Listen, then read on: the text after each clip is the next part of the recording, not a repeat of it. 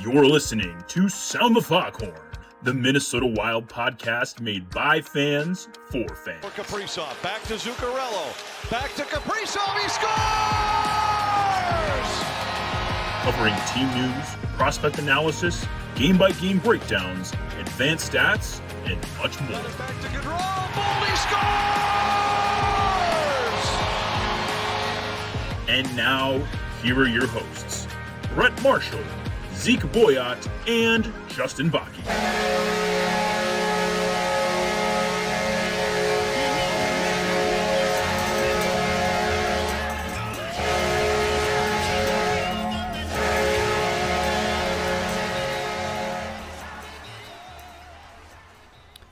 Hello and welcome in to another episode of Sound the Foghorn Wednesday, May 17th, 8:17 p.m. on the eve of the conference finals. Uh, Brett Marshall, Zeke Boyat, and Justin Bakke back with you uh, to do some little bit of reflecting and looking ahead on the Minnesota Wild season. But before we get into all of tonight's action, got to check in with the fellows because it's been a couple weeks. Justin, how are things going right now for you? Oh, it's going well. It's uh, you know, the kids are recovered from not feeling well, and uh, back to you know, had a little bit bit of PTO. Went to the Luke Combs concert with my wife, and that was pretty amazing. And uh, you know, just getting ready for this coming weekend. My my daughter has her dance recital, and of course, my son has baseball, and we're we're cranking away at the ten thousand puck challenge too. So we're finding ways to stay busy and get outside and have fun. Yeah, sounds like good time to me. Zeke, what about you, man? Yeah, no, nothing new. So last time, just you know, working a lot, uh, et cetera, et cetera. Just uh, it's really weird that it's been almost three weeks since the season was over now. So it's uh, It feels like it's been longer. I know. I, feels like we've been done for like two Same months. I know. but yeah, it's it's uh, otherwise good. Good stuff. Yeah, I mean it's uh I gotta get on the golf course for the first time last weekend, which is like probably the latest that I've uh that I've golfed in a long time. But I think I'll get out probably twice again this weekend, so all will be well. Um but yeah, exciting show on tap today. We're gonna go through. I know a couple other podcasts have done that, uh, done this already, but we're gonna continue to follow suit because we're technically a week and a half behind schedule here. Um, but we're gonna go ahead and review our favorite moments of the season, three each, uh, and then toward the end of the show, we will discuss.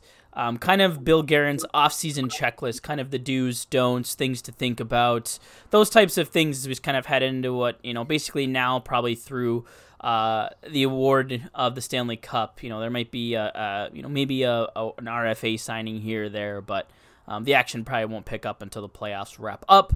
Before we get into all that, got to go to Justin for a quick prospect update. All right. Uh, so it's a little outdated. I got a few things that were like a week and a half ago, but uh, I'll do do a few of those things lead up to kind of what's happened recently. Not a whole lot, but uh, Kamloops lost to Seattle in their series. Uh, so the likes of Bankier and Masters are their seasons are over, minus the Memorial Cup, which their team is hosting because I believe Kamloops won last year. Uh, I can't remember why. Uh, I, I believe that's why. But anyways, their season is not quite over. Their run to the WHL championship is over. However, Carson Lambos is still in it. Um, his team is down two to one. Winnipeg is down two to one in the series.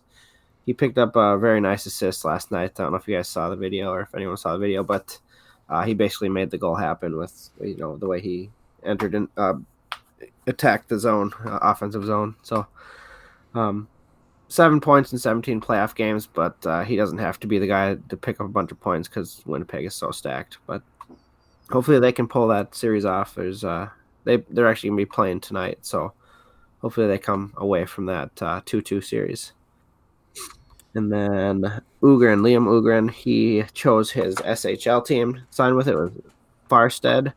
Uh, they finished third in the regular season, so he's joining a really good team in the SHL. Hopefully, he gets top six minutes there. But uh, awesome to see him move from uh, you know from the second tier league to the, the first tier and, and see what he Isn't can that do. where Ek played? I think so. Yeah, him and Brody and right. Yeah, that's what I thought. So, hey, those those guys turned out okay, right? Yeah, yeah. Maybe maybe uh, this is a, a good omen here. A good Ohgren. Yeah, exactly. Hey, there you go. I love it. Boo, this man. Sorry, that was here, terrible. tomato. uh, anyways, uh, the World Championships are happening right now. Uh, Rossi, Wallstedt are both going. Um, Sammy Walker got hurt, so his is over. Of course, Jake Middleton is going too, but he's not a prospect. So, um, Wallstedt, he had one start against uh, Rossi in Au- Austria. Rossi in Austria uh, picked up an 18 save shutout. And then Marco Rossi has three assists in four games played. Although in the four games played, his team has four goals total. So really, he's you know picked up a points on seventy five percent of their scoring. So um, good to see that. I mean, you know what to expect from Austria, but it's good to see him picking up the points and, and you know picking up a couple nice assists. If people have seen the videos, they're really well placed passes. Yeah. Speaking of seeing highlights, did you guys see the goal that Lane Hutson scored today No, I for did the. U.S.? No. Oh my goodness, it was it was nuts. Here, I'll uh, as we continue chatting here, I will send it to you guys. Yeah, But like I he imagine so. literally went like coast to coast and like deked through defenders' legs and then managed to like score with like a one-handed chip shot. It was insane. Oh yeah. I will always yeah. remember. Sorry, Zeke, you go ahead. No, go ahead. Sorry, I was just mumbling. I was just gonna say I always remember when we had Byron Bader on the show, and Lane Hutson was one of the players that he thought the Wild should draft, like one of his, you know. I will always remember that. Yeah, and I think a lot of teams are because it was definitely the the size that scared people away. But you look at the season he had. Uh, was it B? He was playing at BU, Yeah. I think. Right, had a big Yeah. season at BU, and like, I think this, I think this guy is going to be one of the ones where his he's got his skill is going to outweigh his size. So yeah, always all, all these GMs sleeping on the short kings, but yeah, it is Right. it is a pretty sweet goal. Um, sorry, that was a little I'll have to sidetrack. watch it after we record. Um, Little poke. last couple things here. Russia 25 uh, announced that Marat Khusnutdinov had a fracture, didn't say where. Pain. He does need surgery, but it sounds like he should be back for the upcoming season. Um, sucks to see. You want to see him continue to play. It seems like he gets hurt fairly frequently, but he battles through a lot of stuff. So, you know, at least it's good to see that he'll be back for the coming season. And then uh, the last thing, kind of prospect related, more draft related. Um, the Wild will be picking 21st in the 2023 NHL draft with Dallas beating Seattle in their series. So, uh, 21st instead of 20th, like we're hoping, hoping, but uh, nonetheless, it'll be uh, interesting to see who they add to this pool, or if they decide to trade up, or what they decide to do with the draft. I believe last time they were supposed to pick at 21 is when they traded up. Is it? Was that where they? Because I think that was the Wallstedt pick. Uh, maybe it's another I good think they traded up into that spot, or it, it might have been the weird one because there was like the extra pick in there yeah, that Arizona forfeited or something too. So, um, yeah, I, guess, guess the that- other like sort of related draft news, Yeah. which we're not going to talk about because we'll. Uh, Well, can I? Uh, it might get too thing? vulgar, but the uh, Chicago Okay. Blackhawks won the fucking draft lottery. Oh, God. damn it! fuck. Yeah. So, yay for an eternity of playing against Connor Bedard and never being able to cheer for him. Anyway, that's my rant. I'm not going to Hey, say don't. anymore. Uh, yeah, yeah, no, it's dumb. But, but the, you know, on a more positive, I guess. You know, uh, I don't know if you did. You guys read Russo's mailbag yet today? Yeah, I and read his. Yeah, I have not. The, uh, I was surprised he did the uh, first off bit there where they said he's Oh, yeah. considering coming back. That'd and be good. it's an issue of you know, that they wrote of you know whether they uh, decide they want him back or want to trade his rights for you know maybe like a sixth round pick or something. So I'd honestly like to see what he can do. He had a pretty decent KHL So- season. I wonder if that tune for him has changed because Tim Army is no longer there. yeah, I suppose that's a good point. It's possible. Because I know, like, he didn't like the tough love he was getting. Yeah. Um, and had a pretty like admirable season, all things considered, in the KHL for a did. young player. So, Mhm. um, yeah, definitely interesting to see where that goes. It, you know, it seems like they, you know, they may be able to get more for a than a sixth for him, but at the same time, Well, you know, I'm like anything. Yeah. so- Yeah, you just never know. Um, yeah, and then the other thing, uh, Justin, you brought up not too long ago, um, you talked about Byron Bader, who we had on the show. Uh, he had a neat little uh, Twitter thread that went out, I think yesterday, um, just about um, kind of the average timeline the most prospects take year to year to kind of know if they quote unquote hit. Um, so they kind of reach that NHL or star potential. Um, and he had a, he's a pretty small-ish sample of data. I think only going back the last like six, seven, eight years, something like that. Uh, but basically, you know, his study, what he found, at least in his limited data set, is that the average prospect prospect takes between five and seven years to kind of fully n- not hit their prime, but to re- kind of start to realize their true potential. Like if they don't, if they aren't an NHLer after seven years or five years, then they're probably not going to make it. Um, and as for a reminder, because you know we'll obviously talk to both these guys later, but Calen Addison, Marco Rossi, um, Addison just finished or will be going into I think year five of his development, and Rossi, um, you could argue was technically going into year three. Um, he was drafted three years ago, so you know in theory it's his fourth year of development, but he you know basically lost an entire year um, to the to the myocarditis myocarditis um, situation as well. So basically into year three, so still plenty of time uh, for both of those guys to figure it out, and why we continue on this show especially to preach patience and hope that the team and GM decides to do the same. Uh, just want to throw that little nugget in there as well. Thought it was a little interesting, interesting thread. Yeah, that was definitely. I did miss one thing. Nothing crazy.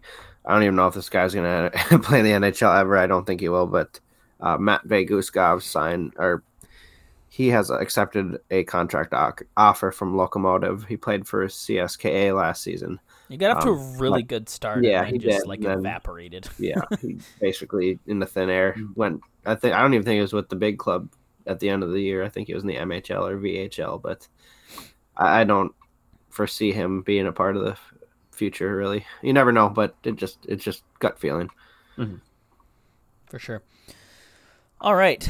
Um, well, let's move next into our favorite moments of the season. So this is pretty simple, straightforward.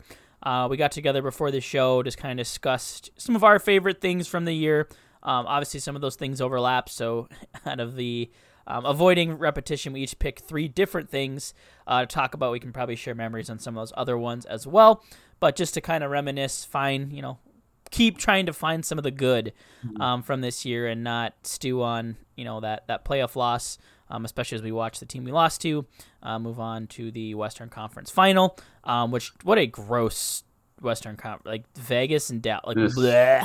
Like who cares? Dirty, like Yeah. I'm rooting for Vegas, but I feel absolutely like I need to take a shower. Even thinking that. yeah But like even- it, it. I don't even think I'm rooting for Vegas. I just No, I'm just- against Dallas. Yeah, Yeah. that's, uh, that's a better way to put it. I'm all Eastern Hey, Conference yeah. here. Uh, Let's go Canes, baby. Give me the Canes. yes, Who also, but I think we like jutted in last, but they look like a freaking juggernaut. I know. they like, they're steamrolling Possible everyone, and they're missing literally an entire like top six, maybe top Yeah. line of players. Mhm. It's just nuts. And are They might rotating get- like three goalies too. They might be getting Teravainen back though. I saw like. that. Yeah, like his apparently his wrist is healing faster, which yeah, that'd be a nice boost to them. Um, yeah, go Eastern Conference. Screw the West. Um, so moving on.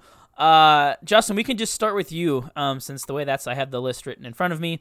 Zeke, you can go second, and then I will go third. So Justin, your uh first, not necessarily in order, but one of your uh, three favorite memories of this wild season. I think I'm gonna go with the game where I won the tickets to a suite. Uh, my wife and I got to go. Weird flex. It was but a date night. What's that? okay. Said weird flex, but okay. hey. I uh, I I'll- got some free suite accept it. tickets this year too. So I had, you know, I, I always sit in the nosebleed, so it was it was a really Yeah. cool experience and Mhm. um, a date night that we rarely get, and then it was the return of Kaprizov to the lineup and the debut of uh, Gus Nyquist. So it was just, and and they won in pretty dominating fashion. So it was just an awesome game to be at, awesome time, um, awesome to see. You know, two of our you know, one player that you know through the trades that I was the most excited about. And then, of course, our star superstar player coming back. It was just I couldn't have gone much better. I was about a few feet from getting a picture from Bill Guerin too, but uh, missed that opportunity. But nonetheless, it was it was still an awesome, awesome game to be at with my wife. Heck yeah, yeah. That was a you know was was it was one of the few good games they played, kind of in that Yeah. last like hand that Mhm. last stretch there. Um, you know, we were hoping maybe there'd be some fireworks with the Blues coming back and Binnington Right. and all that, but didn't really uh didn't really come to pass. But yeah, definitely exciting. Always fun to like take in a game in like a situation where you like Yeah. haven't gotten to before. Right. Um, just like the just the, the sight lines are different. Like sometimes you feel like a bit different atmosphere. And then obviously you, you know Yeah. you got the food and the drinks and Oh, yeah. just And always the- your the own crowd was- yeah, the crowd was absolutely nuts too. It was was that the game where we scored shorthanded twice, or no? That was the game my Yeah. sister and brother were at. No, that was games that was that game. I'm pretty sure. It Yeah. was Steele and somebody else. in, in Hartman, I think. yeah, yeah, it was Hartman because it was Because Binnington. Binnington, he was way Yeah. out. Yeah. Yeah, it was, it was a freaking amazing game. Yep, though. It was yep. awesome. That's a good one. All right, Zeke, we'll go to you next. Yeah, I mean, you know, I, I think you know the we'll talk about first. Obviously, is the probably the highlight of the playoffs for everybody. Uh, you know, does not saying much, but it, it definitely was was Game Three at home. Uh, obviously, you know, like Brett had called on this show or called on his Twitter account months, you know, a couple months ago.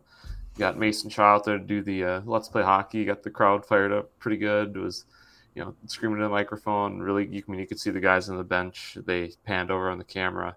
You know, all hopped up, ready to go, excited, and uh, you know you could that you know that game it was there they were up by two only, so it was you know even myself was you know kind of nervous going to the second, third periods, but you know that was probably maybe the best game they played all year, and just uh, just hockey wise, pretty much completely shutting down Dallas for night, and obviously that gave crowd every reason to be you know rowdy as hell and chanting Suter sucks and booing and all this other stuff. That was uh, you know even on even watching it on TV was really a blast, and uh, you know just for the fact that it gave you confidence for a day or two that you know they could have done something there it was really nice but overall it's just a just awesome uh, just an awesome night yeah, that that moment was amazing. You could absolutely tell that that they fed off it. It almost felt like it jump started the whole game for them, and Mhm. and uh, yeah, just you could tell the crowd loved it, and you know we kind of knew about it beforehand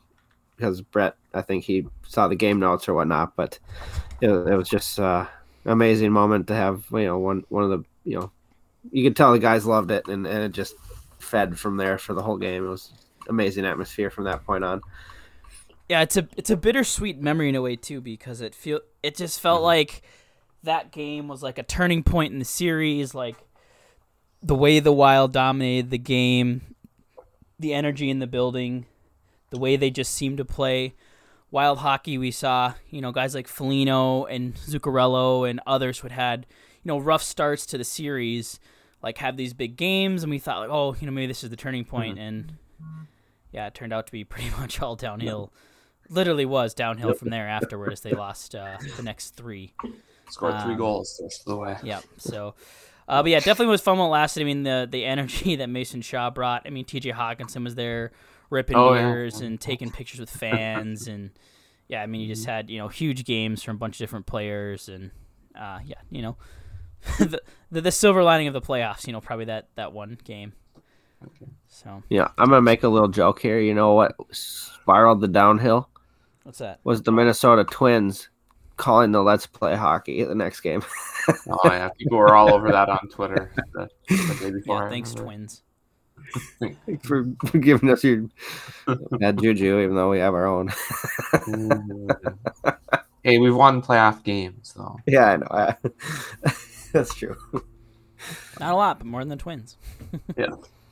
Oh man, what a meltdown they had today too. But that's beside the point. Um, and then uh, I'll go next here. Um, one of my favorite moments of the season uh, had to be um, when Filip Gustavsson got the standing ovation following just an absolutely gargantuan two to, uh, two to one win uh, over the LA Kings. Uh, it was during his post game interview on Bally Sports North. Um, I think it was I think it was with Gorg, and Gorg kind of asked him a question, and it took about 15 seconds to get an answer because he just kind of took a minute to just soak in the fans, just all cheering for him. And um, I think we talked about it kind of after it happened on this show, but it just it kind of seemed like almost for him of that moment of like I made it, like I- can play in this league, I can be a starter, and I can be a good starter. Like it really felt like just kind of that confidence boost for him. Um, And you know, obviously he had an outstanding year. Um, but to me, like that was one kind of one of like those games for Gustavsson that was like really memorable, and um, really, you know, almost seemed to solidify him almost as like this guy can be, you know, th- this guy might be our new number one at this point. He's no longer like the one A or the one B. Um, you know, he's no longer the tandem with Fleury. He's he's going to be the guy. Um, and it was just cool just to see a player just you know in that moment and um, like soak in the fans and feel appreciated and loved by this market. So um, that's one that really stuck out to me.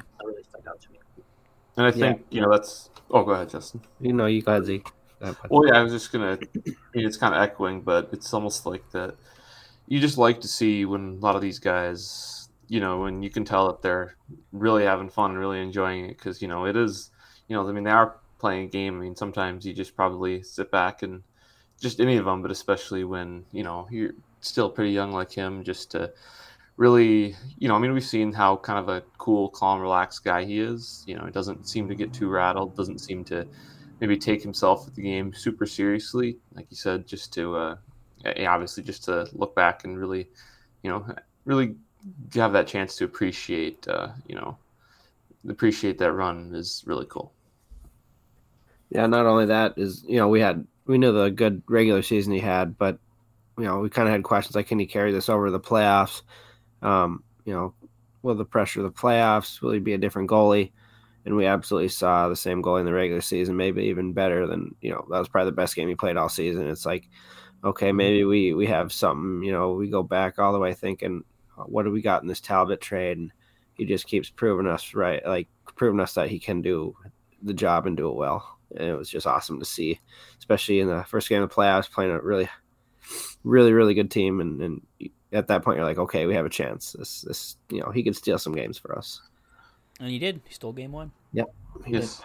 And from you know after, after game three, like really didn't like Zeke, like you mentioned, they scored three times, didn't really get a lot of help. Um, and he could have played out of he, his mind, and it probably wouldn't have mattered a whole lot. Right. And to his credit, he, uh, you know, he said he thought he was basically average the rest of the way too. So you know, he's not. the. and the numbers you know, I think would support that, but like there was not, not there was not a game in that final stretch where like ah Gustavsson blew that one for us. No, no, no, no, like, not at all. Which to me in the playoffs, that's about all you can ask for your goalie. So. Oh yeah. All right, Justin. We'll circle back. Uh, you can go again. All right, I am going to go with the Alex Gal- Goligoski game-winning goal in overtime. Um, it was on the thousandth game celebration for him. I think he had been scratched a bunch before that, and to see him come in and score the game-winning goal in overtime against Carolina, nonetheless, just an awesome feed from Sam Steele. He comes in, puts the backhand in, we win beat a really good team, and just the the celebration where he's just he basically fell with the Carolina player into the corner. His legs were all like sprawled up, and he's just like fired up. And they his player card picture from that point on. I think. Yeah, yeah. it was just uh, one of the awesome moments and kind of bittersweet moments, especially with you know. Um, the game it was, what it meant to him, how tough it was to miss games because he just loves playing, and and for that all to come together in his thousandth game celebration was awesome to see. And I mean, I think you know the other key thing with this game too, just is that you know at the time, you know, looking at the record, they were seven, eight, and two, still in their kind of early season funk, and you know, like you mentioned, that kind of that energy and excitement they had for him that game for Goligoski seemed to, you know, they seemed they played really well for you know the next month or two after that. So it really, you know, at the time it seemed like it too, but it, looking back, it was definitely kind of a springboard moment that kind of that kind of got them off the win lose win lose kind of track that they had started on and uh, was really important for their season. Yeah, there's been like some like weirdly like just like some of these Cinderella stories that come out for like a thousandth game, like the see me mm-hmm. like the Minnesota guys on like hockey day and stuff. Like it just the, mm-hmm. like the script the script writers are always always on point um, for those games. But yeah, that was definitely Zeke. You mentioned that was the big takeaway for me out of that too. Not only was it just a really special moment for him, but yeah, like just the way that kind of launched the team into that really stretch of, of really strong play there for a while. Um, definitely cannot be overlooked uh, from that moment as well. All right, Zeke, your second one. Yeah, second one for me would uh, is going to be uh, let me get the date here around March 29th. Their game in Colorado they won four two. You know, big. Their big last game of the regular season. Hmm? they pretty much mailed it in after that. Oh, one. they still. Well, yeah, that's true. Yeah, was, all right. I don't know if I'm not remembering things already, but Went over the heads. Um, yeah. So yeah, no, I mean, just I mean, you know, like I said, was saying a big. It was I think it was the second half of the doubleheader on TNT. Of course, the 9:30 start, but you know, thank God it ended up being worth it. Uh, big game, like I said, national TV. Obviously, we always, you know, you always love beating Colorado. You love, you know, getting their fans, especially in their home rank, to be uh, drowned out by the Wild fans down there. Uh, huge crowd. You know, I think a couple, you know, the key moments. Obviously, Johansson scored, I think, one of his first couple goals there. Uh, Freddie Gaudreau beat out Cale Makar for a shorthanded goal, cutting into the off the post from his four, backhand forehand real quick was awesome. And obviously, you know, like everyone remembers, they kind of folded there in the third period, but it was another uh, another one of the highlights for Gustavsson this year. He just, you know, they scored one goal, but basically shut the door and you know kept you know kept the Wild ahead in that third period when they you know basically. As you know, Brett talked about at the time, you know, had done that a little bit where they uh, kind of always tended they tended to sit back in the third period yeah. when they'd get a lead, and yeah, nineteen was, to four shots yeah. for the Avs uh, in that third period was 44 to 29 how, in the game. Wild won it 4 to 2. You remembered how good they were that third period. So, but yeah, no, it's it's just I just love love beating love beating them in their home rank. It will never get old. So.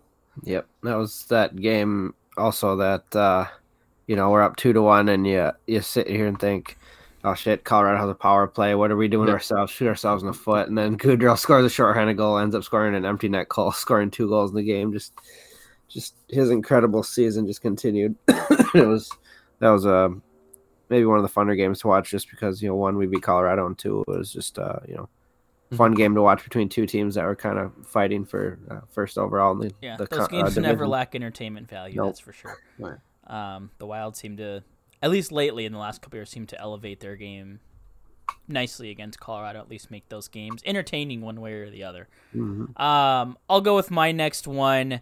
Um, it's somewhat of a personal one, but you know I'm sure there are fans out there that, that share the sentiment. But for me, it was the Boldy extension.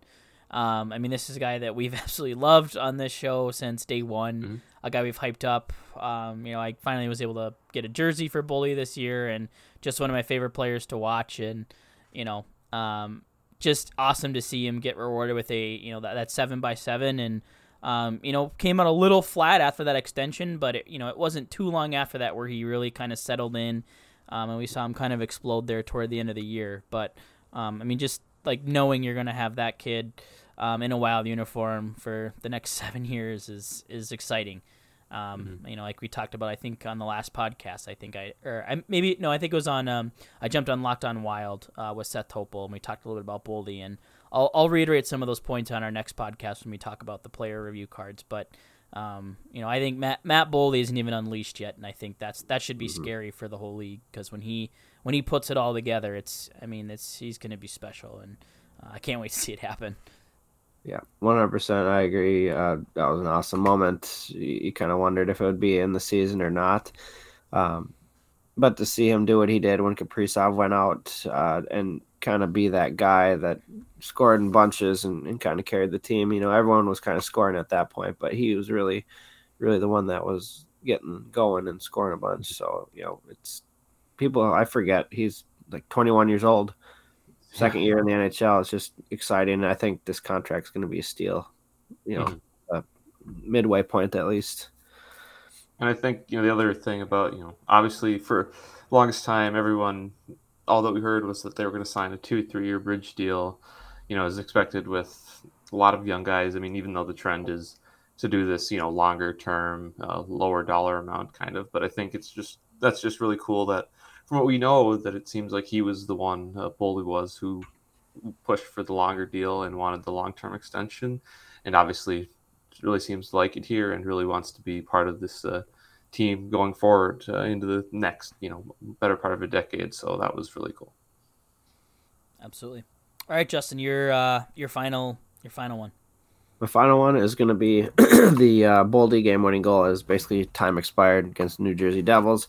Again, uh, come in, play a really good team. Uh, you know, kind of wonder how you'll match up against them. You go up one nothing with a nice Mason Shaw wraparound goal kind of a one nothing game throughout the whole thing, and then of course Timo Meier scores a goal, ties it up.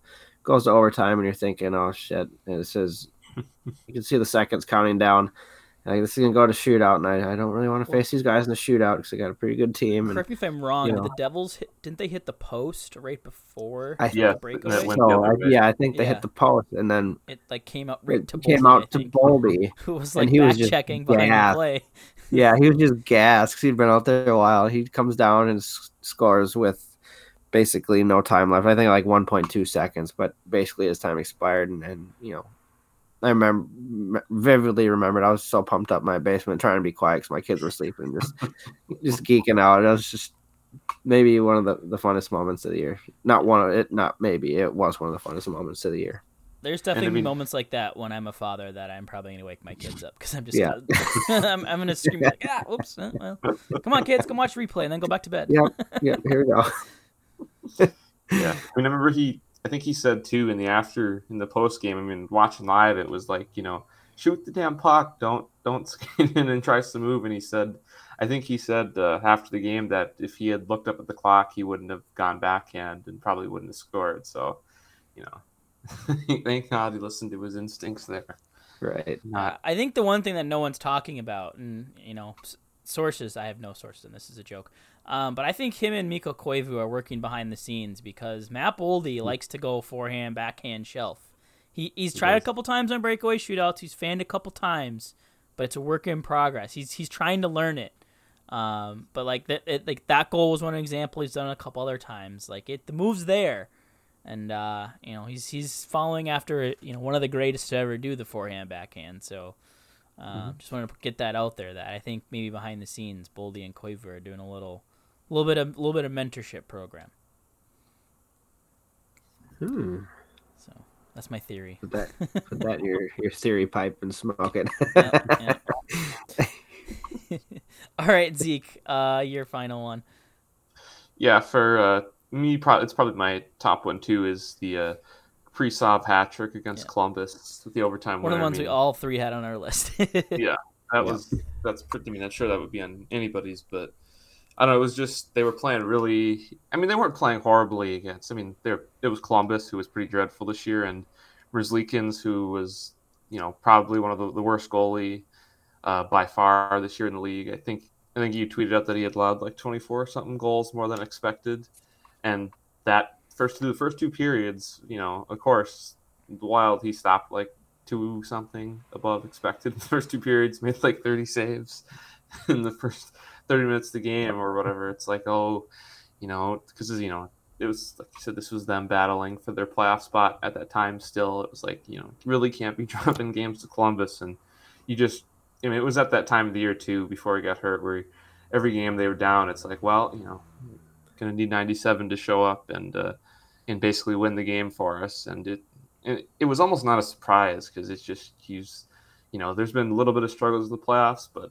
you know outside you know for the most part it always seems like he's he's got that clutch gene. He's always you know comes with a big goal especially in third periods whenever his team needs him. And and you know it's basically the you know get on boys let's go. I'm gonna we're gonna get the win here tonight. And just uh yeah it, it's it's just another one of the uh, i mean we've talked about him millions of times and how amazing he is but it's just kind of a you know holy crap moment that you know that guy's on our team. And you know you have the fact that you have one player who can basically will you to a win is uh, especially in that fashion is is pretty cool Yeah, and you know, I think you could ask any Wild fan who follows the team relatively close and be like, "Do you remember the Kaprizov game?" Speaking about this last year, and every fan would know exactly what game you were talking about because he just took that game over. Um, pulled a tweet that was back um, late February. Uh, obviously, scored all three goals in that game. You know, the hat trick. Um, had 34% of the entire team's expected goals, 18% of the team's shots, 19% of the team's shot attempts, and 36% of the team's high danger chances in the game by himself. Like he, that wasn't that wasn't the the team when he was on the ice. That was just him, just what he did by himself. Like just the way he took over that game and just willed them to victory and said, "Fuck it, I'll do it myself." Um, and he did. Like it was just it was incredible. Like I I just remember like he has to score this overtime winner because it's just it's gonna it's gonna break the wild fandom like it's gonna send us into a frenzy and it did um did. and you know probably is you know uh, easily one of the probably the top, you know, if if it's not the top, easily top three moments. I think of this wild season, hands down. Yep, hundred percent. All right, and then my last one. We're sticking with the hat tricks theme. Uh, it's got to be Boldy's two hat tricks nine days apart. Um, I mean, it was just insane. Like it, it was just that stretch where he just absolutely could not stop scoring. Um, you know, it, it, was he was getting bounces. I mean, things were bouncing off him going in. It seemed like every time he shot the puck, it was like labeled for a corner. Like I think the thing that we even looked overlooked in that stretch is like he probably hit like another like four to five posts in that mm-hmm. stretch too. Like he could have had so yeah. many um, in that so many more than he already had in that final stretch. But I mean, hat tricks don't come easy, and I feel like you know we, we look at I think if you look at the list of wild players who have hat tricks, like I don't know if that list is more than maybe ten to fifteen names, like in franchise history. Like it just it doesn't happen a lot here. Like um, and then just to see you know Boldy do it twice in nine days, you know when you're without your best goal yeah. scorer, and you know I think Justin kind of speaks you know a little bit to when you're talking about just that last second you know that game winner, and then with the extension, like he just he stepped up and said, "Hey, I can be that dude um, when I have to." Um, you know, that's that's a lot of weight to put on a you know 21, 22 year old kid, um, but he took it in stride and you know absolutely absolutely took games over, and um, you know it was really cool to celebrate two Boldy hat tricks in less than less than two weeks. So uh, definitely a, a, a good good memory for me. Yeah, not much to add to that, but basically in that stretch, you know, before that stretch, kind of having that season, we're like, okay, is he even going to get to 25 goals? Like, you know, just the sophomore slide type thing, but then he just blew up and then finished with 31 goals on the season. You just, you know, see the, the player that, you know, player he could be and, you know, continue to improve on that and just gets you excited about the future for him. And you know the best coolest thing about all those goals he was scoring it was just you know he was ripping them too yeah you know the wrist shots it yeah. wasn't just you know oh picking a nice fancy corner getting a little lucky it was you know bar down off corner of the post like it was like holy i mean you know you kind of were like he was he was shooting to score like he was yeah. trying to put the puck through the back of the net yeah I think I think that's how Dean. I think Dean Evason yeah. said something along those lines that's, at one point. Right. So, mm-hmm. All right there you have it.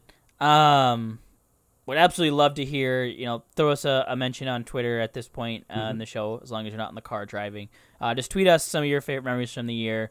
Um, you know, just like to see what other people you know kind of remember because obviously it's an 82 game season and can't remember everything, but maybe there's a little moment here or there that you know that we didn't talk about. I know we each had a couple additional things on our list that didn't make the cut, so always curious to hear uh, what those sound like. But um, mm-hmm. Player cards will be coming up the next two weeks, um, and that'll kind of wrap up our coverage of the 2022 2023 season. Um, we're going to take a little bit of time here because we don't have time to run through uh, 15 forwards um, in 30 minutes. So.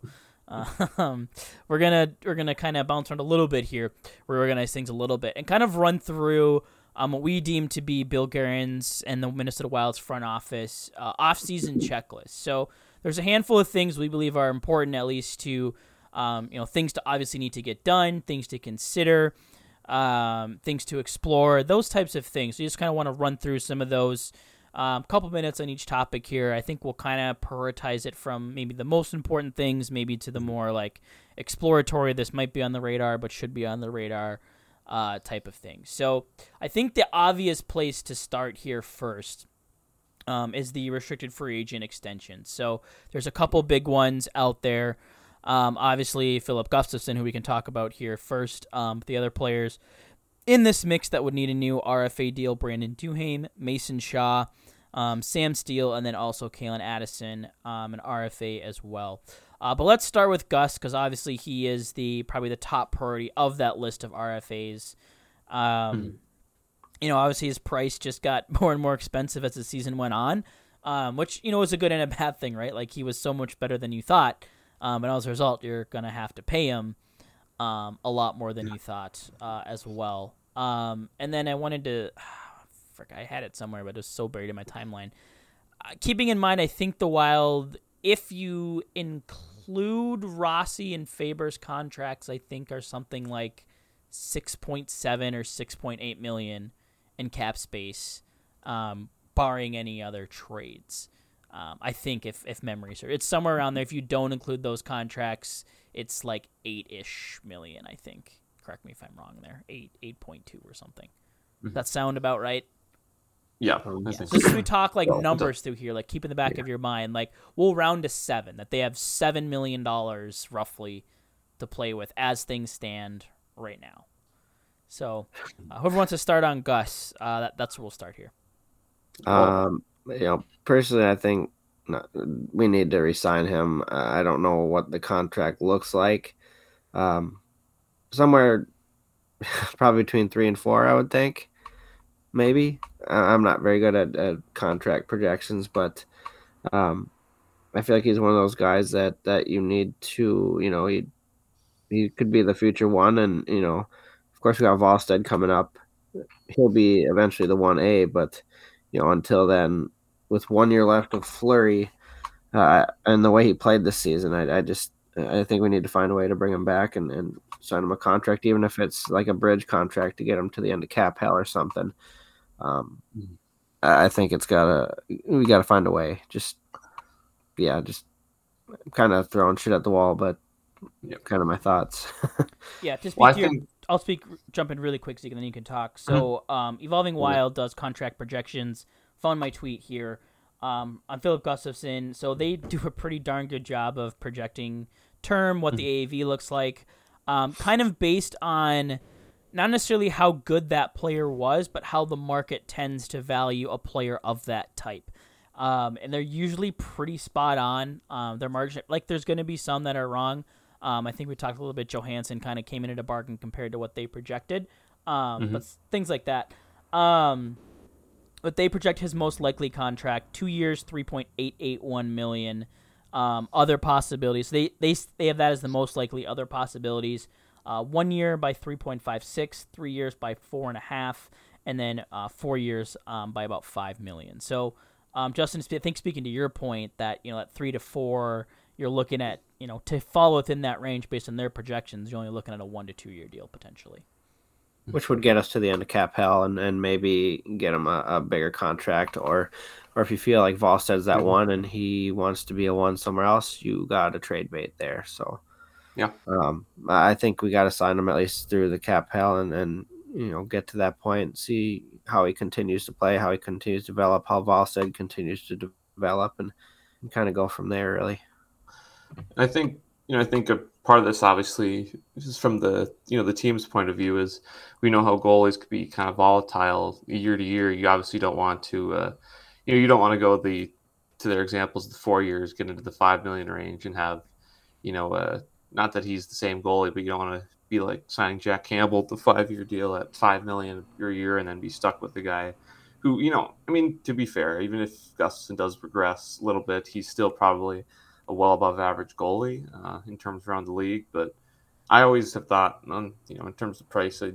seems probably likely that it's got to just be better than you know, assuming Fleury's around, got to probably be at least three seven five. You know, makes him the number one goalie, the top paid goalie, like you guys said. So. Uh, I, I think I think like you said, their evolving wild projections. That's that seems pretty. Uh, I mean, like you said, it is pretty accurate. But that that was about what I had in my head too. Yeah, so you're looking at, you know, if he comes in about, you know, in between that three and a half, four million, there's over half of half to a little more than half of what you have left. Um, still needing, I think it would be, I think they'd be need if you include Rossi in the mix. I think you'd need basically three more forwards, and Mhm. depending on how you view your blue line, maybe one more defenseman. So you're still looking at maybe needing four players with your last three and a half to three million dollars. Well, I mean, we gotta, you know, it's we'll talk about the trades later, Yeah. but I mean, this is where we they'll probably uh, we assume they'll make a move or two to free up yeah, some. but I mean that's just how tight it is, right? yeah, um. I will throw something into the mix here that's just kind of been in the back of my mind a little bit. So Zeke, you talked about the volatility of goaltending, um, and we basically kind of heard Bill Guerin talk about how the Wild are playing with one hand behind their back. Um, So it got me to thinking, you know, the the idea of asset management. If Bill Guerin does, and, and I, I don't think he'll come out and say this, but I think we, if you kind of read between the lines, I don't know that Bill Guerin believes he can construct a team across the next two years that can win a Stanley Cup, right? And mm-hmm. so, with how volatile goaltenders can be, and then if you want to maximize an asset while it's probably at its peak value, and I'm not saying they should go out and do this, but I'm but what I would think they need to be doing is seeing what the trade value for Filip Gustavsson is right now. Because um, obviously there are teams out there right now. I mean, you look at you know could be potentially a team like Vegas well, who has cycled through goalies. The LA Kings mm-hmm. have not found a goalie basically since Jonathan Quick kind of started to regress into more of kind of that veteran backup status. Um, you know, Seattle got some good goaltending this year. Um, New Jersey maybe has their goalie of the future, Schmid, but there are teams out there um, that might, you know, want a young goaltender and might be willing to pay a, you know, somewhat of a premium price to get it. Um, and you know, we talk about how difficult it is to acquire, you know, young potential, you know, number one or top six centers. Either pretty much have to draft him or trade for him. Um, and I think this could be a situation where the Wild, you know, maybe take their shot um, maximize an asset in Gustavsson and go out and try to acquire, you know, a legit top six center, um, top six forward of some kind, maximize the return on Gustavsson. Because if in your head you believe like, hey, yeah, we'll sign her this two year deal, if it goes well, what do you do at that point, right? Because that's probably your mm-hmm. assumption for about your timeline of Gustafsson being ready. Do you just let him walk at that point? are you maybe you know maybe at that point are you maybe now if if things continue to go well are you just extending him and you know is it now Jesper Wallstedt on the trade block potentially um, but you know he's a younger goalie he's going to be cheaper for a little while like you know talk about maximizing you know maybe your cap in other areas so I'm not saying it's something they absolutely need to do but I think you know a smart GM is going to go out see what that looks like um, because if you just believe hey we want to just be a competitive team you know you have Fleury under contract right there's going to be some veteran options. You can maybe go out and sign to a, you know, even if it's a one year deal, you just, you know, sign a 1A or a 1B for the next two years and hope that they can just kind of be average and keep the team afloat. Um, you maybe hit lightning in a bottle again with another, you know, a young goalie or something um, that you, you know, pluck off the, pluck off out of free agency. But, um, you know, I like Gus and I would like to see him stay around, but at the same time, it's just, it's just something that's kind of crossed my mind and, um, it just has me kind of curious about what what they could potentially get for him. Mm-hmm. And I think you know the the advantage they have too is he is an RFA. Um, so you know that a, a, team that they could sign and then trade him, or a team you know could potentially have that negotiating ability. So there's a little more control in the mix there too, which I think makes it a little bit easier to trade him if you want to go that route. And I think you know obviously, you know we've it's been mentioned the offer sheet potential concern with him too is maybe a team wants to you know throw an offer sheet at him at the uh, under the threshold to make it where it's just a second or third round pick or whatever it is. Exactly i don't know off the top of my head which you know although i never really too seriously because that's happened like once in the last 15 years but yeah no it's uh it's i mean it's just another tough reality i guess they're a situation the next two years of you know obviously, you know, there was you know mixed thoughts on what Guerin said in his you know postseason press conference there. You know, basically insinuating, like you said, Brett, that he doesn't really think they have a chance to win very much the next two years. And obviously, as a fan, you don't really love to hear that necessarily, especially when you know we've been waiting for that success as long as we have. But you know, as you mentioned too, if you can get uh, you know the equivalent of you know first round draft pick value in somebody who's a young like you said, center who can fill a need for this team much more. I mean, like because obviously, as you said, they have Jesper Volst out of the system. It's not, you know, they don't. Goaltending isn't necessarily a super need right now compared to where they're at center, where we saw last year. If they get you know one or even two guys going down, they're kind of screwed right now with that position. So it's uh yeah, it's it's just one of the uh, that's just a hard decision that they have to think about whether they want to make, as you said. So yeah, that uh, you know, I didn't really think of that. I know it's been brought up on Russo stuff. I just I haven't had time to listen to it um, or read any of that stuff. But you know that that does make sense. You don't want to lose him, but you know the next couple years are gonna be extremely tough, and you know it is good having a like you guys mentioned uh basically a future one A that at least on paper looks to be the future goaltender. So you know yeah, mm-hmm. and basically it brings us to one Go ahead, finish. I your would say if it brings us a top six center or something like that, I mean, yeah, I guess you, you got to consider that. And then, yeah, I do have a screenshot of Friedman's offer sheet compensation for 2023. so basically, in his that for me range of, you know, his range of what his contract is projected is basically a second round pick as Yep. compensation. Yep. So a second round pick would be between 2.1 million and 4.25 million essentially.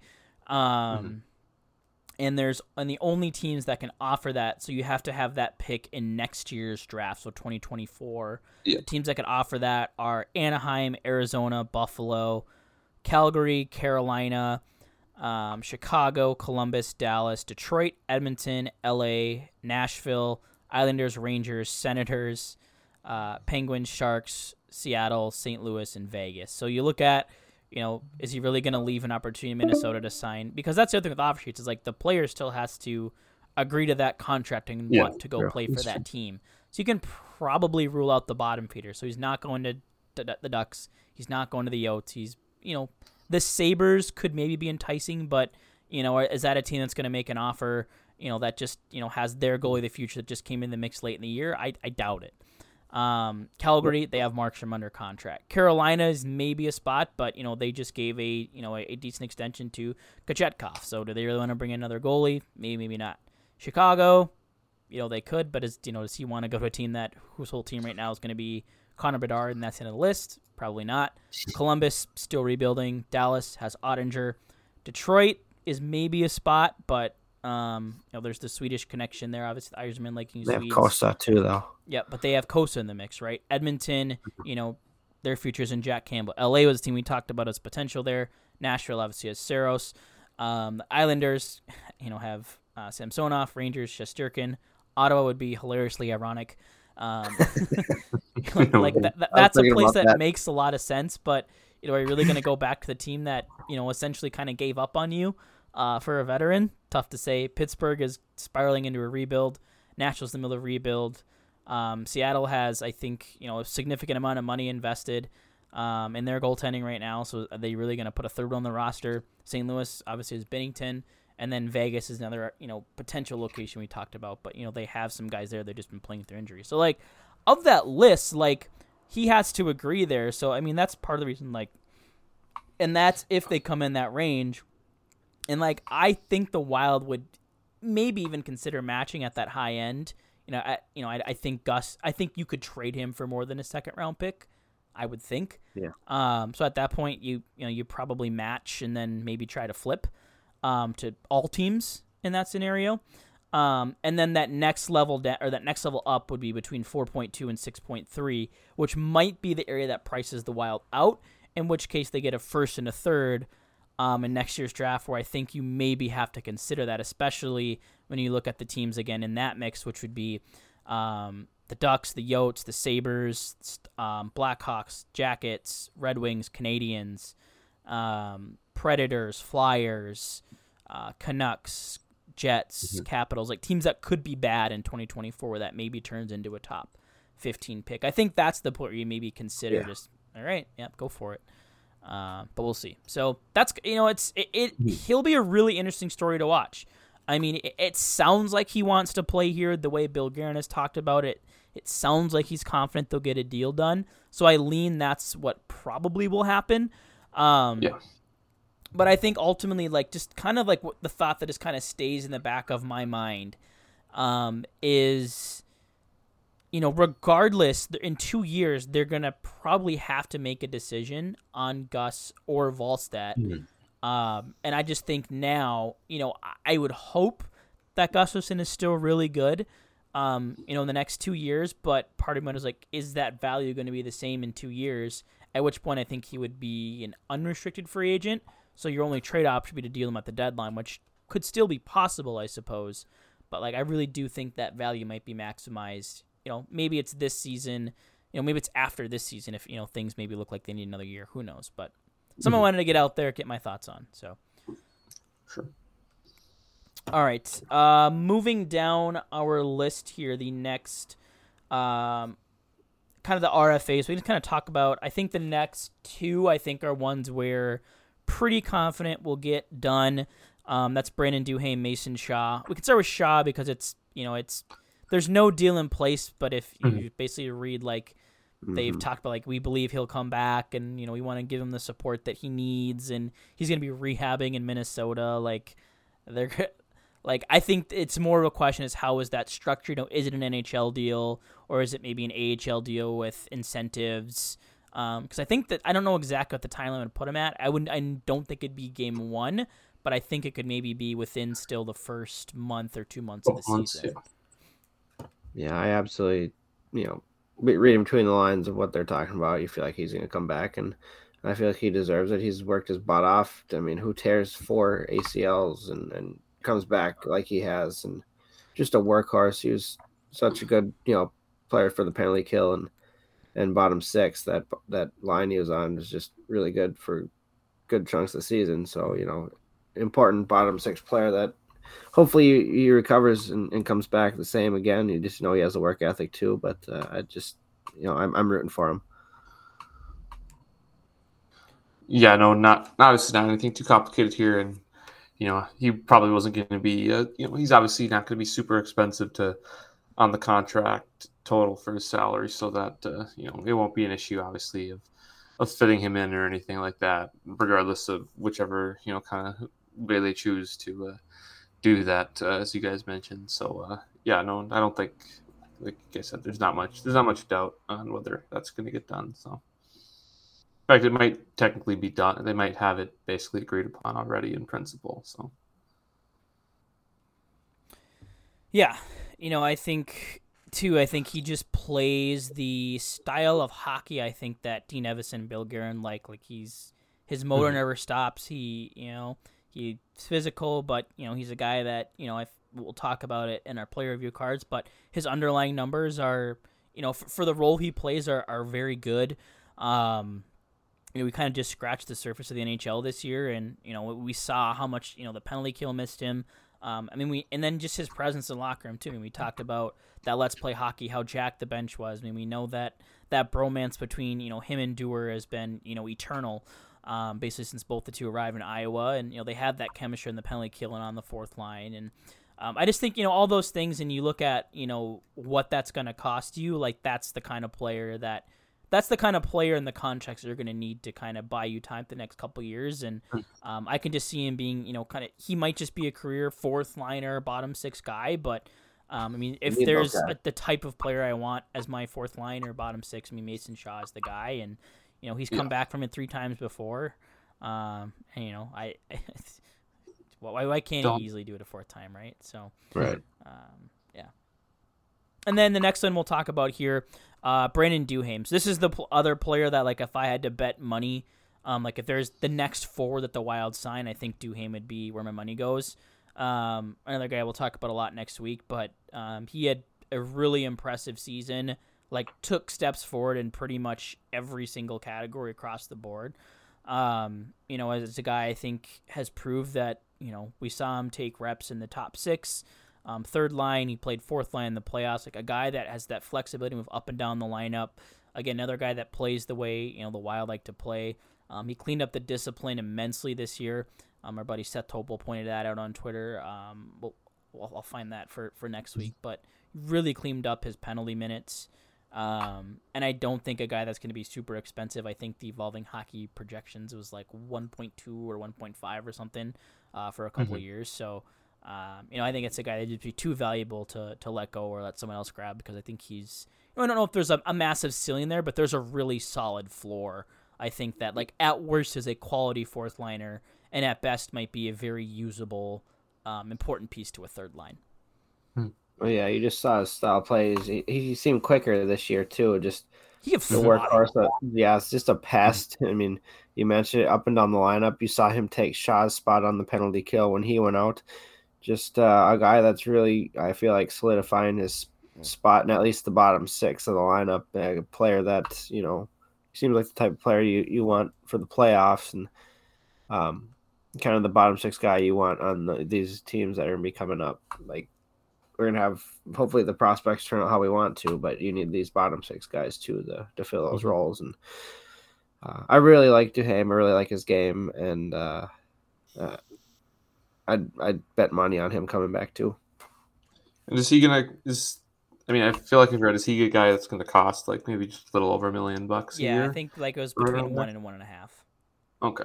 So yeah, they can do that pretty easily. So at least right now.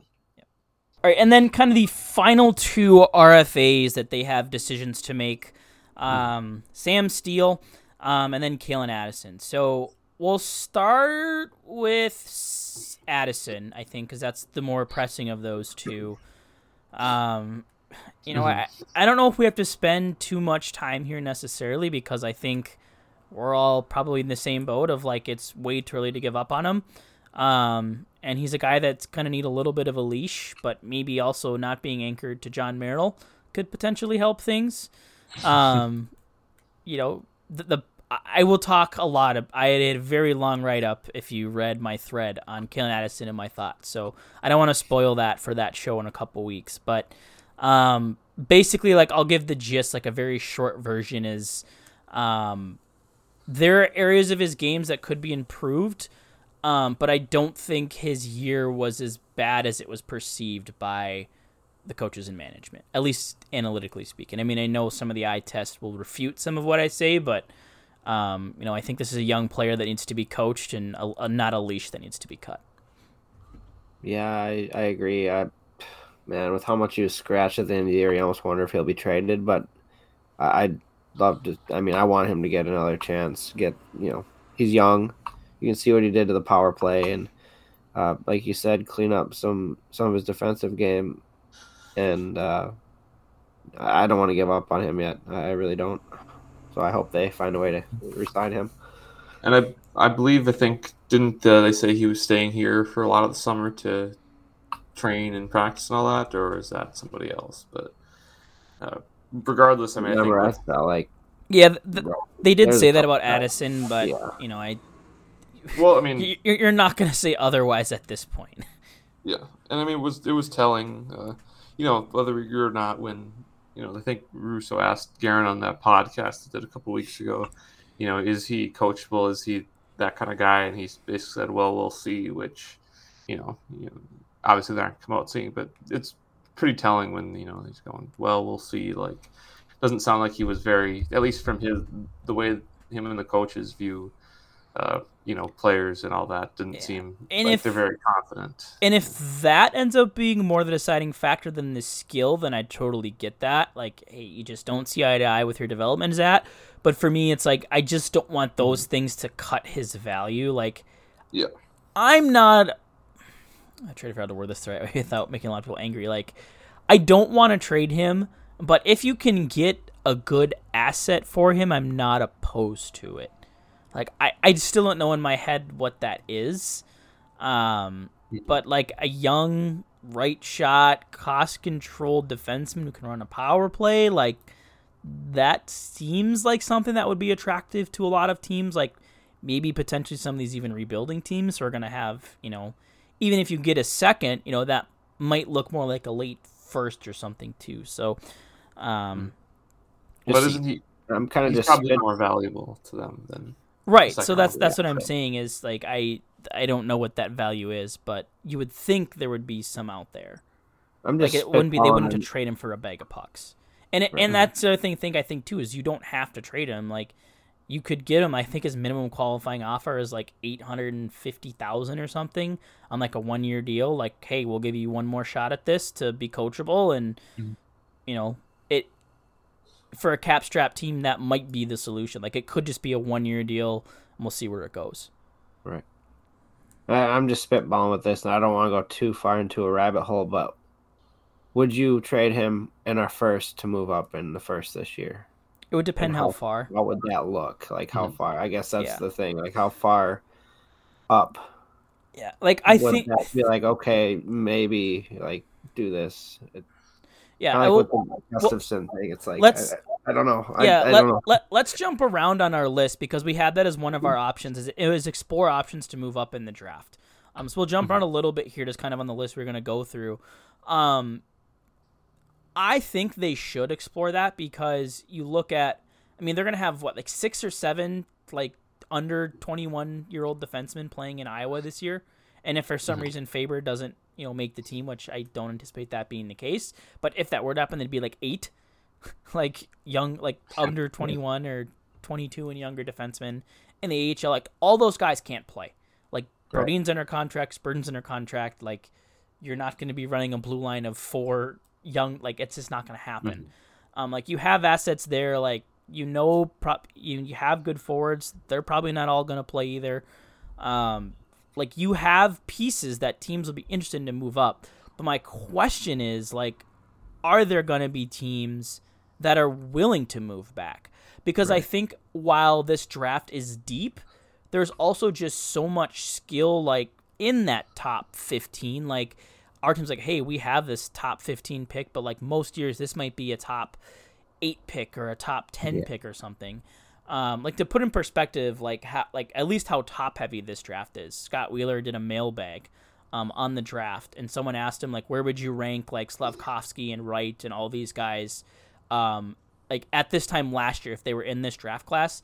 And he said the high he said their range would have been between 6 and 19 meaning the top 5 players in this draft all 5 of them Oh, yeah. he would rank higher than anybody taken in last year's draft class knowing what he knew then so Yeah. like absent of anything they did this year but like that to me was mind blowing like if that that kind of like put in perspective like okay that's like how good and I, you know I think the top five you know is obviously it's Bedard, Carlsson, Mitch Koff, um, Fantilli, Fantilli, and then uh, Will Smith. Will Smith. I think are kind of like the consensus ish top Yeah. five. Like and all of those projected to be better than like than Shane Wright, than Taraj Slavkovsky, like the whole gambit. So I think for me, like I I really I, I would love the idea to move up, and I you know would pretty much be willing to move any asset that isn't probably Faber, Kuznetsov, Rossi, or Wallstedt.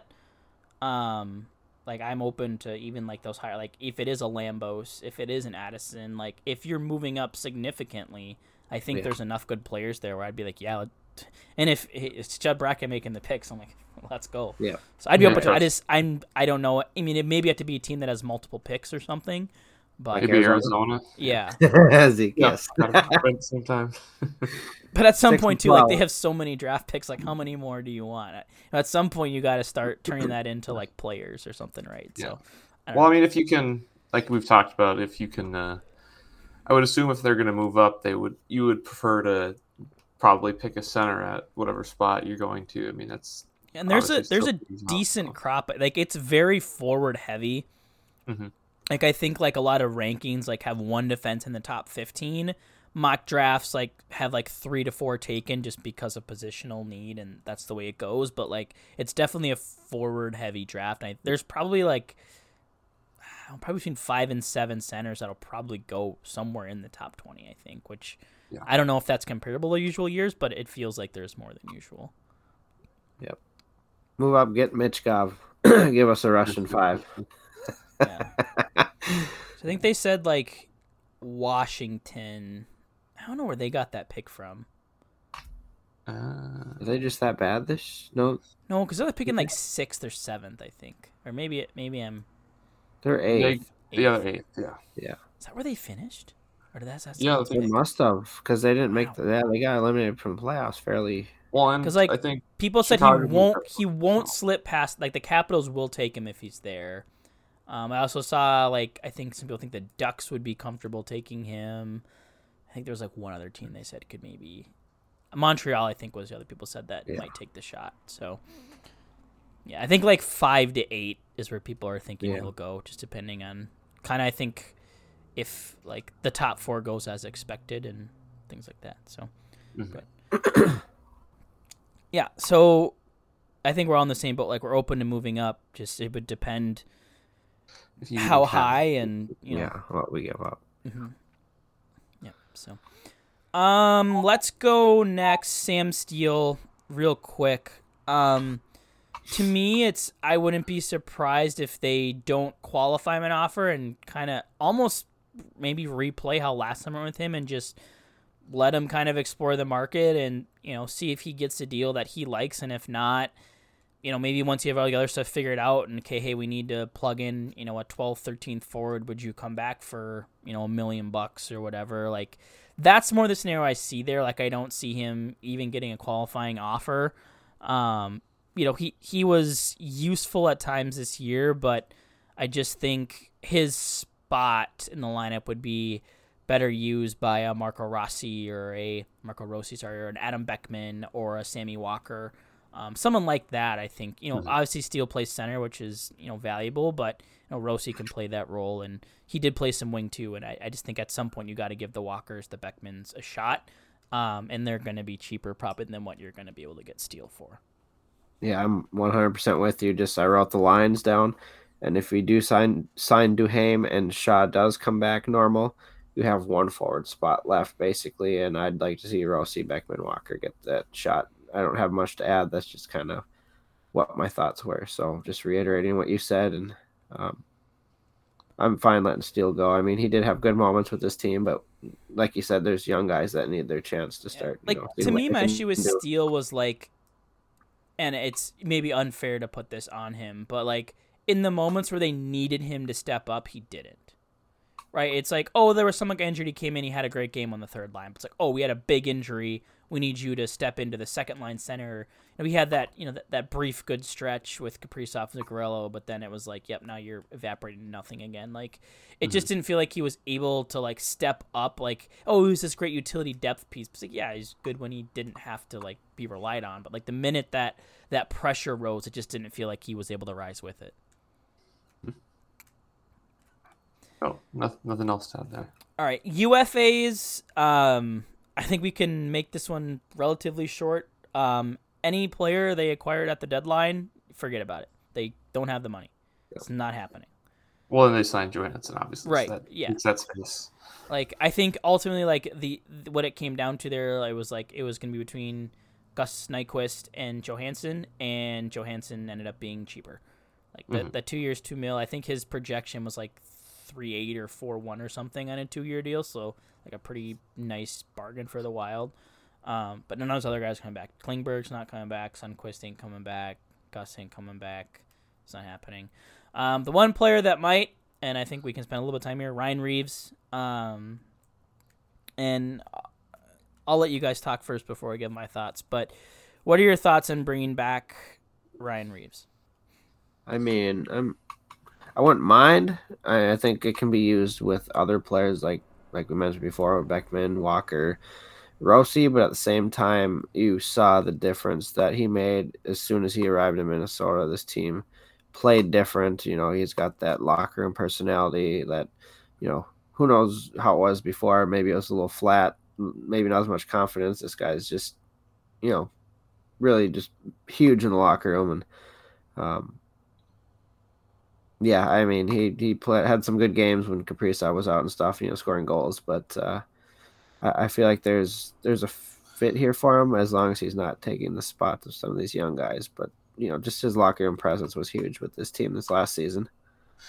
Yeah, I mean, I think you know the factor in this too that Russo's been mentioning that one reason, and Joe Smith too, why they think it's maybe a little more likely is with Matt Dumba almost certainly being gone that they don't want to entirely maybe lose that energizing presence in the locker room. And obviously, it just like just mentioned, it just comes down to uh, how much you value the intangibles and, and, that kind of stuff off the ice. I mean, it seems that uh, you know the coaches and Bill Guerin do to some extent uh, with Reaves and with other guys in the past. It seems to be their kind of guy. I mean, you know, he was better. You know, I will say I think he was better than. Uh, even if he wasn't great, he was definitely better than we kind of thought he would be uh, for most of the year with the Wild. He wasn't, uh, you know, obviously didn't fight a lot, you know, just because no one wants to fight him because how you know terrifying he is to have to fight. But you know, like Justin mentioned, he did seem he was a great guy in the room, you know, and and as he said, it was probably not a total, it wasn't a coincidence that they played well right after they got him for a while, but it's uh, you know, like I said, it's just uh, I guess it comes down to how much you value having the intangibles and having the the locker room presence, the personality on your team, and you know if you think that's worth using even maybe a million bucks of your of your space on it. Uh, so it's it seems like it's probably gonna happen. Maybe not, but uh, you know I'm I'm indifferent. I don't hate the idea of him on the team, but I think as Brett maybe will just say maybe don't love the idea how much they're gonna maybe be paying him or the contract and all that. So Yeah, for me, it just comes down to the opportunity cost. Like, Mhm. Ryan Reaves is basically kind of who I thought he was. Like, it, I was critical of the trade because I said he's just not going to bring you much. And the things I thought he would bring on the ice never even really came to fruition. Like, yeah, he threw his weight around, but, like, no one would fight him. And then when things did happen, like the one that really sticks out, when Brandon Duhaime got boarded from behind against the Carolina Hurricanes, Reaves was on the ice and did nothing. Uh, you know, Ryan Suter's running around all playoffs, cheap shot in Kaprizov. Ryan Reaves does nothing. Um, you know, in you know the games, that you know the the St. Louis game, things got a hand. Ryan Reaves doesn't really do anything. Um, you know, Kirill Kaprizov injured in the Winnipeg game. Ryan Reaves does nothing.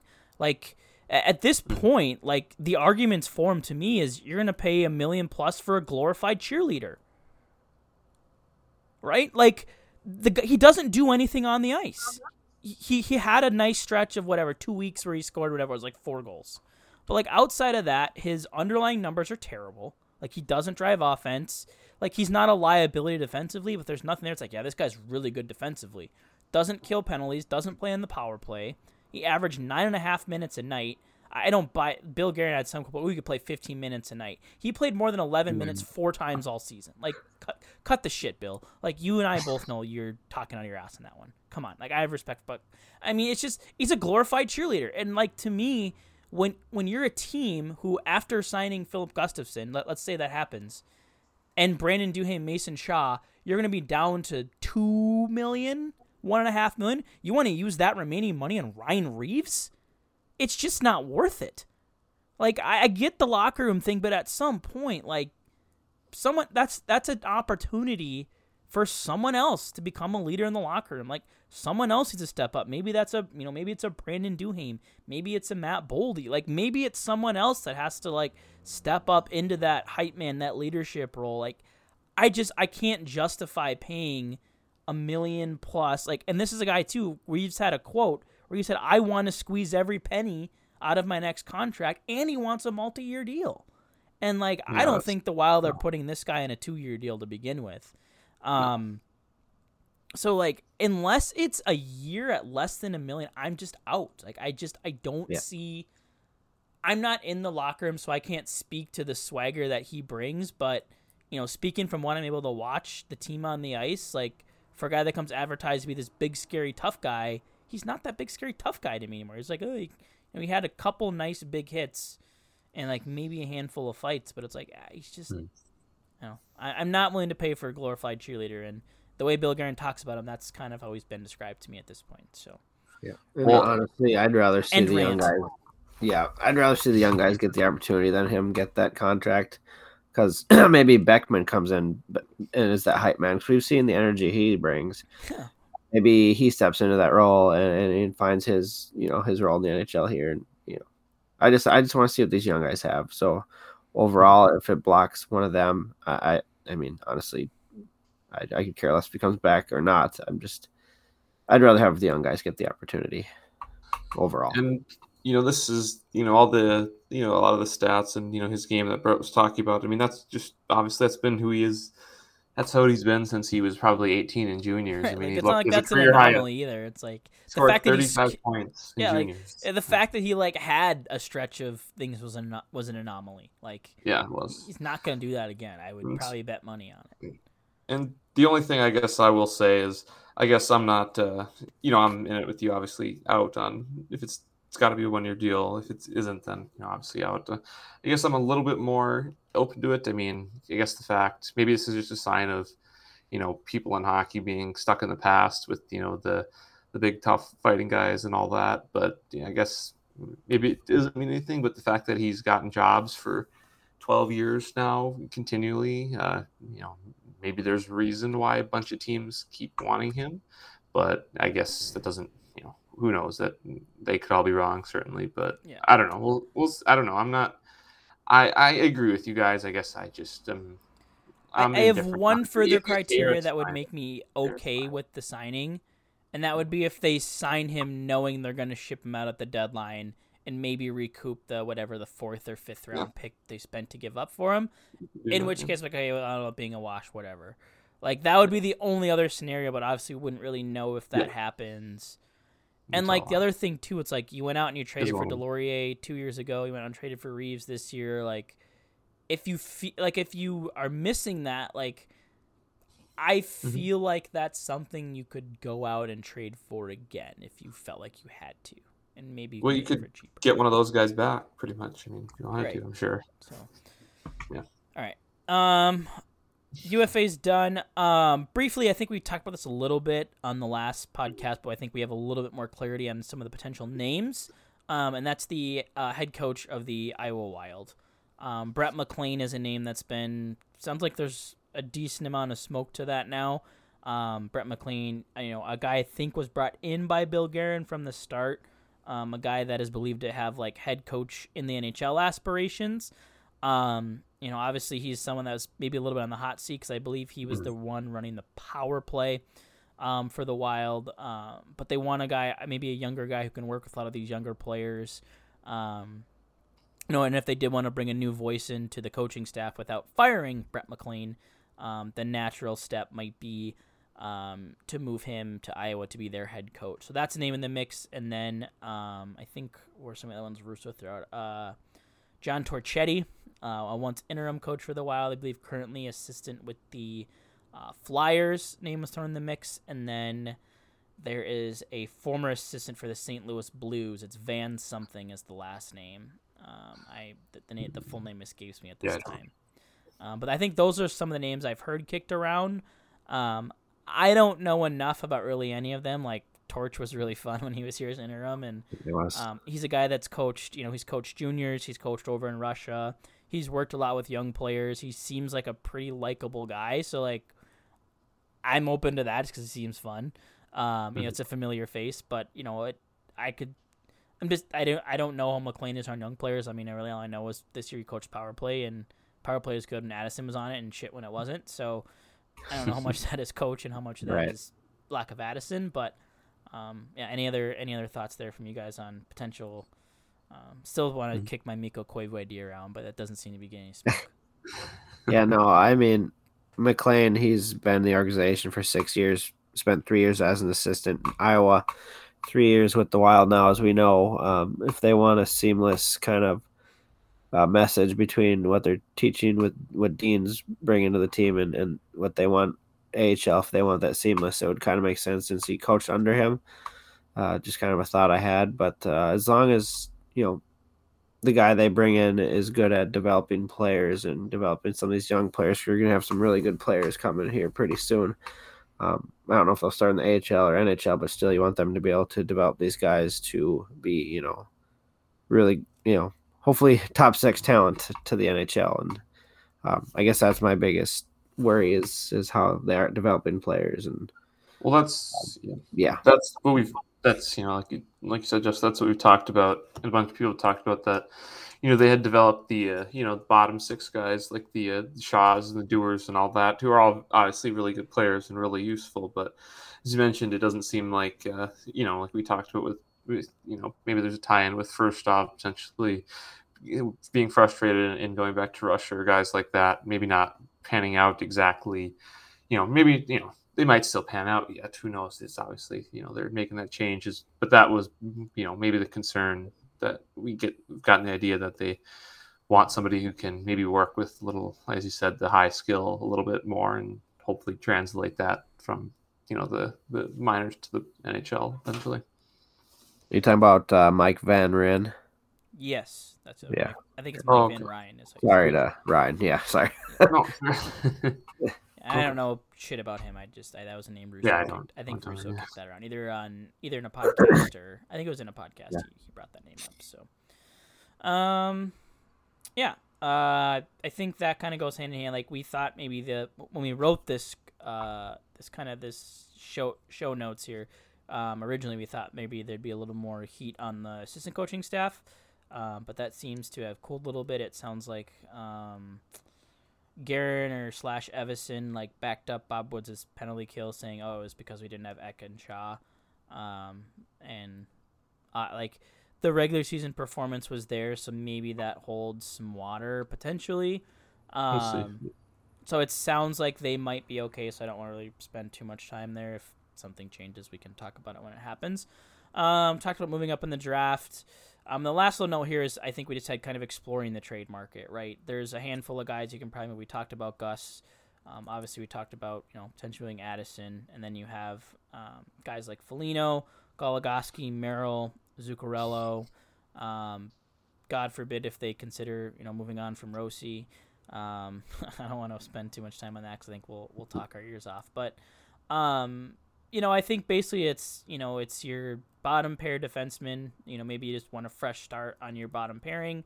Um, that's kind of why I see it. Or it's you know what are the guy who are the guys on expiring contracts. So that's your that and that's where you know Foligno would come in, Zuccarello would come in, um, you know things like that. And then obviously I think that would be Fleury, but I, he's a full no move. So unless there's some really enticing offer from him, you know, uh, Pittsburgh. yeah, like like Joe Smith, think they're like a, like a Sidney Crosby Pittsburgh reunion or something. It's you know, basically how how can they clear cap with you know losing a player that they could replace? Right. Zuccarello obviously, um, Zuccarello wrote. I mean, some of the, not all those players he's replaceable, but like some of those guys you could maybe slide in. Like I think uh, you know, a, a Duhaime could fill a role that Marcus Neal's playing, and obviously that voice in the locker and the physical presence, the energy, like people will pay for that. I think especially at the deadline. So if things aren't going well, I would not be surprised to see Marcus Foligno moved this year. Um, I, whether that's in the offseason trade deadline to be determined, unless you know they really surprise us next year. Which, full disclosure for our previous show next year, I am expecting the Wild to take a slight, uh, another step back next year from what they were this year. But You know, I'd be interested. I really had the subsequent subsequent trades as you know, kind of the Addison, Goligoski, Merrill.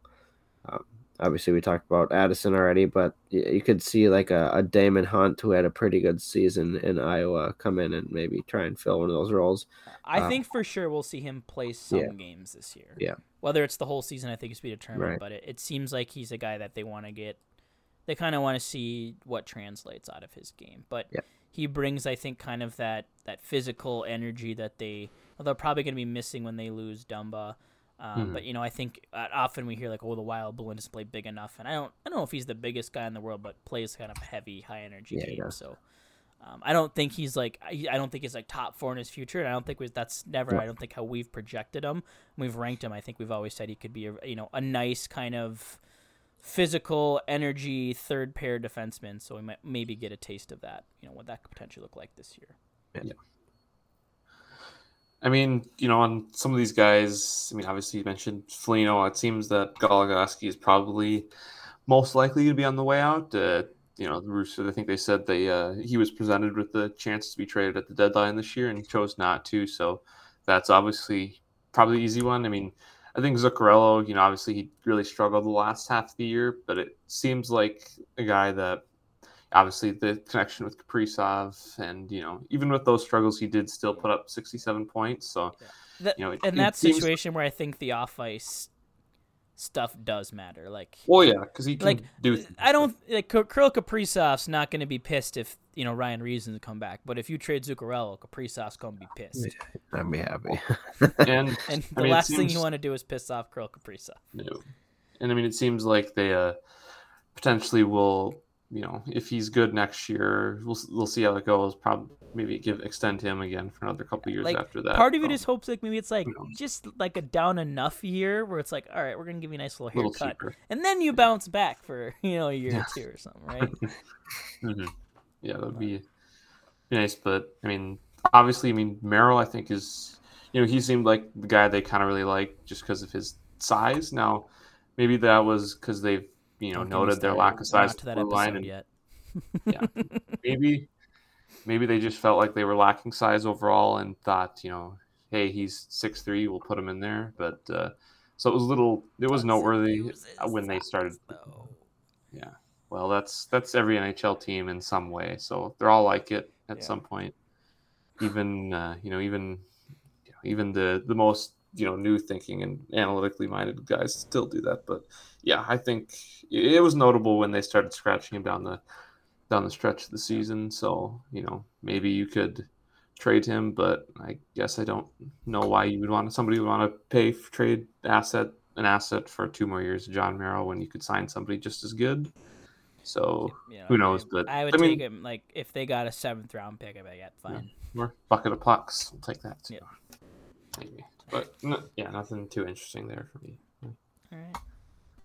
Well, there you have it. That's kind of the checklist, you know, as we see as of now. Um, things will go more in depth on. I think we outlined this in the last show, but we'll dive into the draft and probably a list much like last year. We come up with eight to ten guys that we want to target.